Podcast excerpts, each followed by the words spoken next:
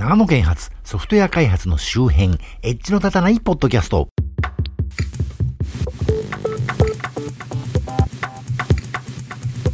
とも、コンピューターで面白いことがしたい人、そして、え、リオオリンピックが始まりまして、正直、ここのとこオリンピックをテレビで見るということはね、僕はしてなかったんですけど、あの、子供の頃、みんながバレーボールとか、柔道とか陸上とかで、やんややんやと賑やかにしてるのに対して、そもそも僕はスポーツとか好きじゃなかったんで、いまいち乗れない気分だったんですけど、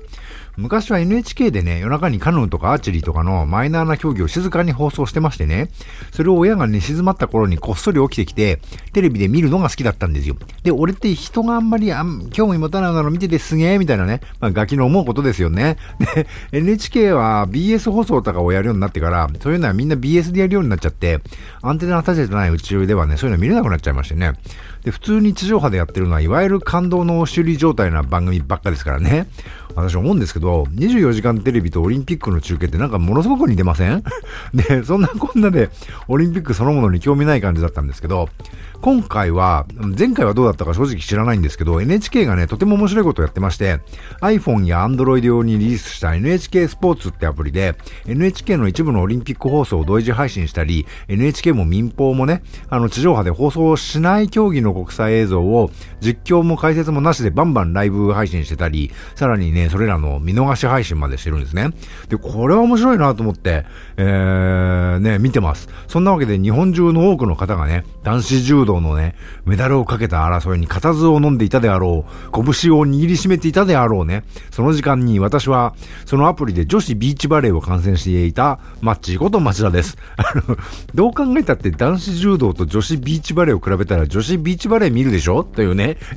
というわけで、えー、早速お詫びと訂正ですが、前回紹介した iPhone4 でも使える外部マイクでステレオハイレード録音可能なアプリのアロンディクタフォンってのを紹介しましたけど、えー、無料アプリではなくて、現在600円の有料アプリでしたお詫びして訂正します。ということで。えー、そんなわけで今月も最先端の IT エンジニアではない地方在住の私が世の中の最先端ではない私の独断と偏見で選んだテック関係を中心としたネット上の話題を乗っ取り刀で紹介するコーナーです。というわけで、おっとり刀でポケモン GO の話題。深夜ポケモン、えー、184人ほど、公演など徘徊、無断外泊、静岡、静岡新聞アット S というサイトで出てました。えー、静岡県警は2日、8月2日ですね、スマートフォン向け人気ゲームポケモン GO をするために深夜徘徊や無断外泊をしたとして、えー、12歳から18歳の少年少女184人を補導したと発表した。期間は配信開始の7月22日から31日までの10日間、えー、中略しまして、県警少年課によると、内訳は高校生が110人で約6割を占めた。中学生は9人で小学生はいなかった。補導された場所は公園が最も多かったというわけでね。あの、ポケモン GO の国内リリース日がね、ちょうど夏休み始まった頃だったんですね。というわけで、高校生とかの皆さんがわーいっていう遊びに行ったら、一網打尽にされてしまったというですね。かわいそうですけど、笑えますよね。あの、大人ってそうやって網張って待ってますからね。で、それをマスコミが社会問題として伝えるわけでね、高校生の皆さんね、夏休み早々、汚い大人のやり口を勉強する羽目になったというね、かわいそうだけど面白い話でした。次の話題。沢田健二公演でポケモン GO 話。恐ろしいで。音楽、日刊スポーツ。えー、っと、沢田健二68歳、沢田健二さんですね。が、えー、7月26日に全国ツアー、アンデモクラティックラブ、えー、初日公演を東京国際フォーラムで行った、えー、中略しまして、MC では、社会現象になっている人気ゲーム、ポケモン、ポケモン GO についても言及。任天堂何やってんの？オタクを外に出したいから作ったって、出てきたら事故が起きてるやないか。恐ろしいで、と言を呈していた。まあ、お年寄りの認識ってね、こうなんだろうなと思いますよね。まあ、しょうがないと言えばしょうがないですけどね。まあ、これって特定の人をラベリングしてヘイトしてるわけですよね。オタクが外に出てくんだって言ってるわけですからね。まあ、結構やばいですね、これね。あのー、この数日後に障害者惨殺事件がありましたけど、こういうの見るとなんかあれで特別に変わった人が起こした事件とも言い切れないんじゃないかと思っちゃいますよね。で、次の話題。妖怪消えた。水木しげるさんデザインの石像を盗まれる毎日新聞、ヤフーニュースに載ってましたけど、えー、ゲゲゲの鬼太郎で知られる漫画家の小水木しげるさんがデザインした妖怪の石像が設置されていた、えー、和歌山県御坊市の日高港えー、塩や緑地、塩トープから盗まれていたことがいつか分かった、えー、中略しまして、盗まれた石像は2009年8月に、えー、北郎ネズミ男、猫娘と共に県のご当地妖怪として設置された7体のうちの一つ、高女。怒ると身長が3倍にも伸び、嫉妬深く2階の窓から部屋の中を覗き歩くとされる。また中略します。で、近くに住む男性87歳は、前日8月1日の午後5時に高女を見たが翌日に亡くなっていた。最近は公園でポケモン GO をする人が多くなり、知らない人が増えたと話したという記事で、まるでポケモン GO をする人が盗んだか、それともポケモン GO をする人が多くなって治安が悪くなったから盗まれたんだと言わんばかりのすごい記事ですね。続けまして、次の話題。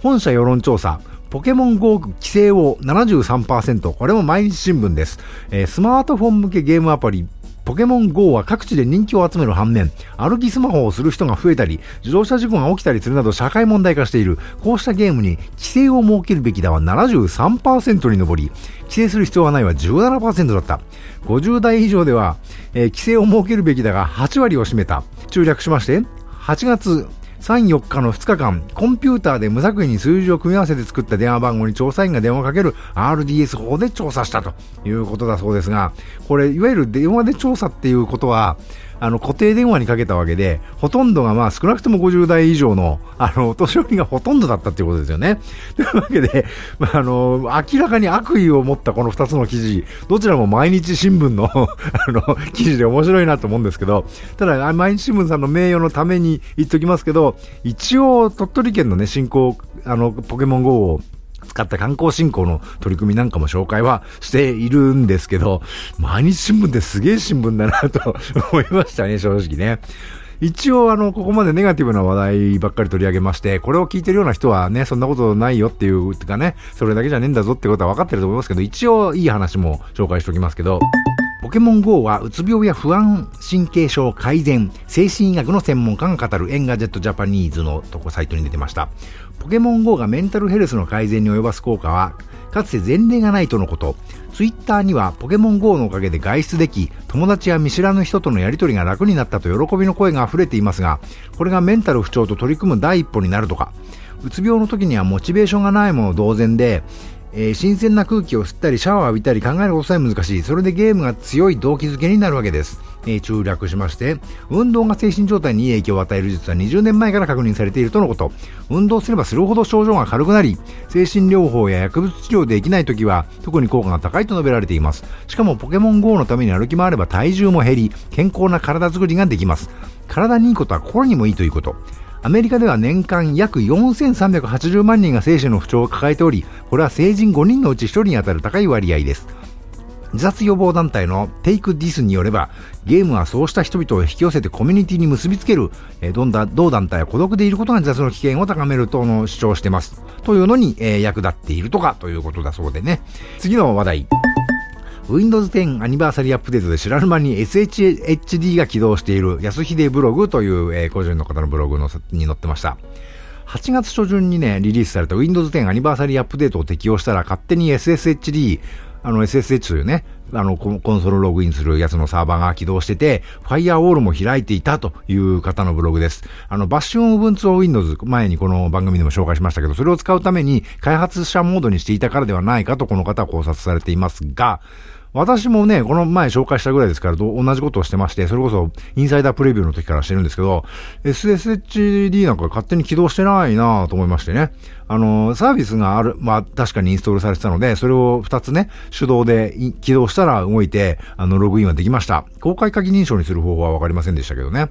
で、今まで Windows でね、SSH ログインをできるようにするには、シグインで結構めんどくさいことやらなきゃできなかったり、MSIS2 では僕は今までね、一度も成功してないんですけど、マイクロソフトオフィシャルで対応してくるんならそんないことはないので、まあ勝手に起動してるのはどうかという話ですけどね、今後に期待したいなと思ってこれを読んで思いました。次の話題。デル、Android タブレットの販売を終了、C ネットジャパン。えー、デルが Android ベースのタブレットシリーズベニューの販売を終了する、新しいモデルで置き換えることもないという注略しまして、デルはハイブリッド型 Windows デバイスに注力する意向だと。あのー、私がね、普段電子書籍読むように使ってる iPad 2がいよいよ iOS 10以降に対応しないそうなんで、そろそろタブレット変え時かなと思ってね、どういうのがあるのか調べようってるんですけど、Android のタブレットってここのとこあんまり出てないですよね。それに比べて Windows Tab はね、いっぱい出てますけどね。でもやっぱり Windows Tab だとね、使えそうなのはノート PC 並みに高いような気がするんですけどね。あと最近人に言われて気がついたんですけど、この記事もそうなんですけど、あのー、CNET Japan とか Wired とかの記事を日本語訳してるガリレオさんって、あの、長野県上田市の会社ですよね。次の話題。Microsoft brings Edge JavaScript Engine to Linux MacOS 10、えー、ネットワークワールドというサイトに出てました。Microsoft が Windows 10の標準ウェブブラウザ Edge で使っている JavaScript エンジンを Node.js の JavaScript エンジンとして組み込んだら、もともと Node.js が使っている Google のエンジンより早かったというのは前々からね、言ってましたけど、そのエッジエンジン版 Node.js を Mac と Linux にも移植するというお話のようです。まあ、Node 系ってね、なんか、とんがった話が 多くて面白いなと思いますけど。次の話題。Web ブラウザの A 子彗星が一発でわかるグラフギガ人。えー、一昔前までは Web ブラウザといえばインターネットエクスプローラーというぐらいに多くの PC でインターネットエクスプローラーが使用されていましたが、Firefox 登場でその画像は崩れ、その後 Google Chrome の登場によって勢力図は大きく塗り替えられました。その Web ブラウザ戦国時代とも言える激動の期間に市場シェアがどのように変化していったのいったのかが視覚的にわかるグラフをデータを使ってニュースを届けるダッダビズのジョディ・シエラズスキーさんが作成公開しています。読みづらい。えー、というわけで、2008年から2015年までで、ウェブブラウザのシェアがね、世界でどう変わったかを、世界地図を色分けして見せてくれてるサイトがあるんですね。で、ブラウザのシェアってこれを見ると、かなり激しく入れ替わってるんだなってことがわかります。しかしこの記事では言及してないんですけど、これを見てると、なぜか韓国と日本だけが、かたくなに IE を、インターネットエクスプローラーを使い続けているというね、興味深い事実もここから判明します。詳しい方に言わせるとね、韓国では行政が用いた暗号化方式が、いわゆる一般的な暗号化ライブラリが実装していなくて、IE のアクティブ X コントロールを使わないと、あの、できなくて、韓国ではそのせいでね、IE のシェアが強いらしいという話みたいなんですね。それもいわゆる一般的な暗号ロジックが、あの、一時期いろいろ脆弱性とか特許の問題でいまいち良くないかった時期があったんですけど、その時に韓国政府がいち早く手を打った結果らしくて、韓国が特別遅れてるわけじゃなくて、むしろ先に行き過ぎちゃった結果なんじゃないかという話話なんですよね。で、それが正しいとすると、日本は当然そんなことやってないわけで、じゃあ一体日本は何なんだと。まあなんだっつうかね、単に日本はクソみたいに保守的だっていうだけのことでしょうけどね。次。人工知能病名突き止め患者の命救う国内初日 NHK ニュース。えーと、東京大学医学研究所が導入したえ、2000万件もの医学論文を学習した人工知能が専門の医師でも診断が難しい特殊な白血病をわずか10分ほどで見抜き治療法を変えるように提案した結果60代の女性患者の命が救われたことが分かりました。人工知能はこの他にも医師では判断が難しかった2人のがん患者の病名を突き止めるなど、合わせて41人の患者の治療に役立つ情報を提供していて、専門家は人工知能が人の命を救った国内初のケースだと思うと話しています。え東京大学医科学研究所の付属病院はアメリカの大手 IT 企業 IBM などと共同で人工知能を備えたコンピューターシステムワトソンに2000万件に上るがん研究の論文を学習させ診断が極めて難しく、え、治療法も多岐にわたる白血病などのがん患者の診断に役立てる臨床研究を進めていますということだそうだね。すげえなと思いました。で、次の話題。アポロ11号のソースコードが GitHub で一般公開、えー、当時の開発者のユーモアにも触れられると、テッカブルというサイトに出てました。アポロ11号のアポロガイダンスコンピューターのソースコードがつい先日ソフトウェア開発のための共同ウェブサービス GitHub にて公開されたという、え、実はアポロガイダンスコンピューターのソースコードは数年前に Google でも公開されたことがあるのだが、なかなか一般の人が探しにくく認知しにくかったのが現実と、えー、中略しまして、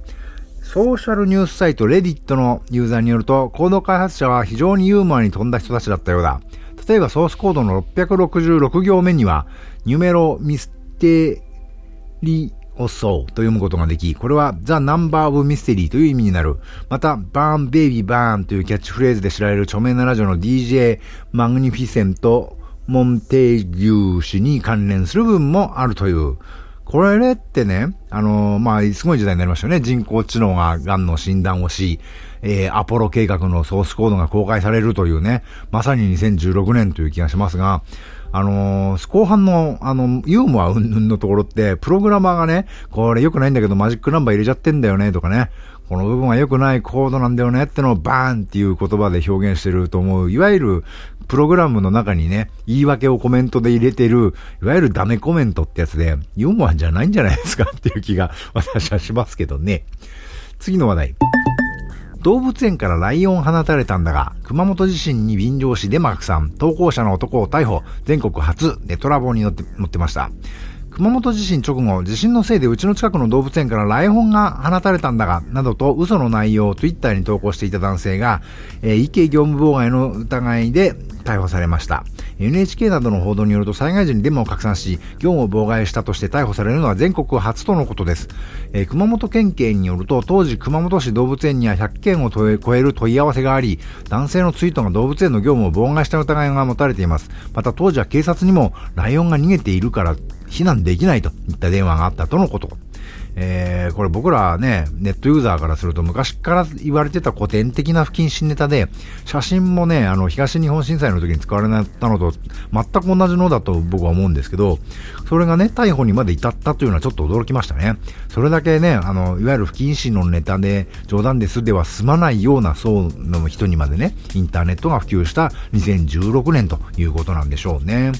次の話題。安全そうに見えるパスワードでも実は安全ではない理由、ライフハッカー日本版です。ユーザーが工夫を殺してパスワードを作っても、大抵の場合、ハッカーから身を守ることはできません。大抵のサイトで求められる複雑なパスワードの要件も大して役に立たないことが明らかになっていますというわけで、いわゆるパスワードってちょっと工夫した程度では簡単に破られちゃうんだよっていうことと、じゃあどうするのがいいんだよっていうのを丁寧に解説されてます。この前紹介した忘れないパスワードを作る方法みたいのを紹介していたのもこのサイトでね、あれ私ダメじゃねえって言ったんですけど、まあそういうことに比べればだいぶ正しいことを言うようになりましたよね。詳しくはこの番組の第27回の配信分、だったらパスワードって一体どうすればいいんだよっていうのをお聞きいただければと思うんですが、まあところでこの記事もガガリレオさんが翻訳してますね。えー、次の話題。SMS を使った二要素認証非推奨禁止へ米国米国立技術、えー、企画研究所 NIST の新ガイダンス案テッククランチジャパンに載ってました。えー、二要素認証の一番多くい実装方法の一つである SMS を NIST はのけ物にしようとしているということで、えー、まあ、この前も紹介しました NIST のセキュリティ話の続きですね。えー、その中で SMS 認証はやばいっていうことを、え、言ってるようです。実際ね、SMS 認証って SMS 届かない時が結構あって、私が au 回線なせいなのか何なのか知りませんけど、来る時は来るんですけどね。まあセキュリティ問題あるってのもそうですけど、そもそも動作自体が不安定なんでね、やめてほしいなと私も思います。で、次の話題。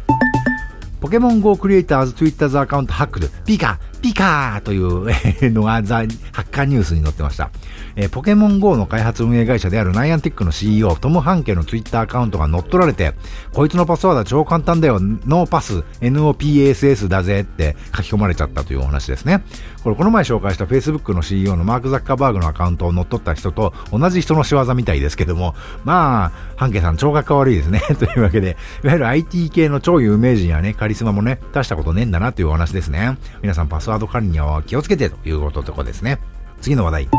Docker for Mac Windows が正式版としてリリースパブリックキーです。えー、以前ご紹介した Windows や Mac でネイティブに動いているように見える、えー、Docker for Mac および Docker for Windows が正式リリースになったということですね。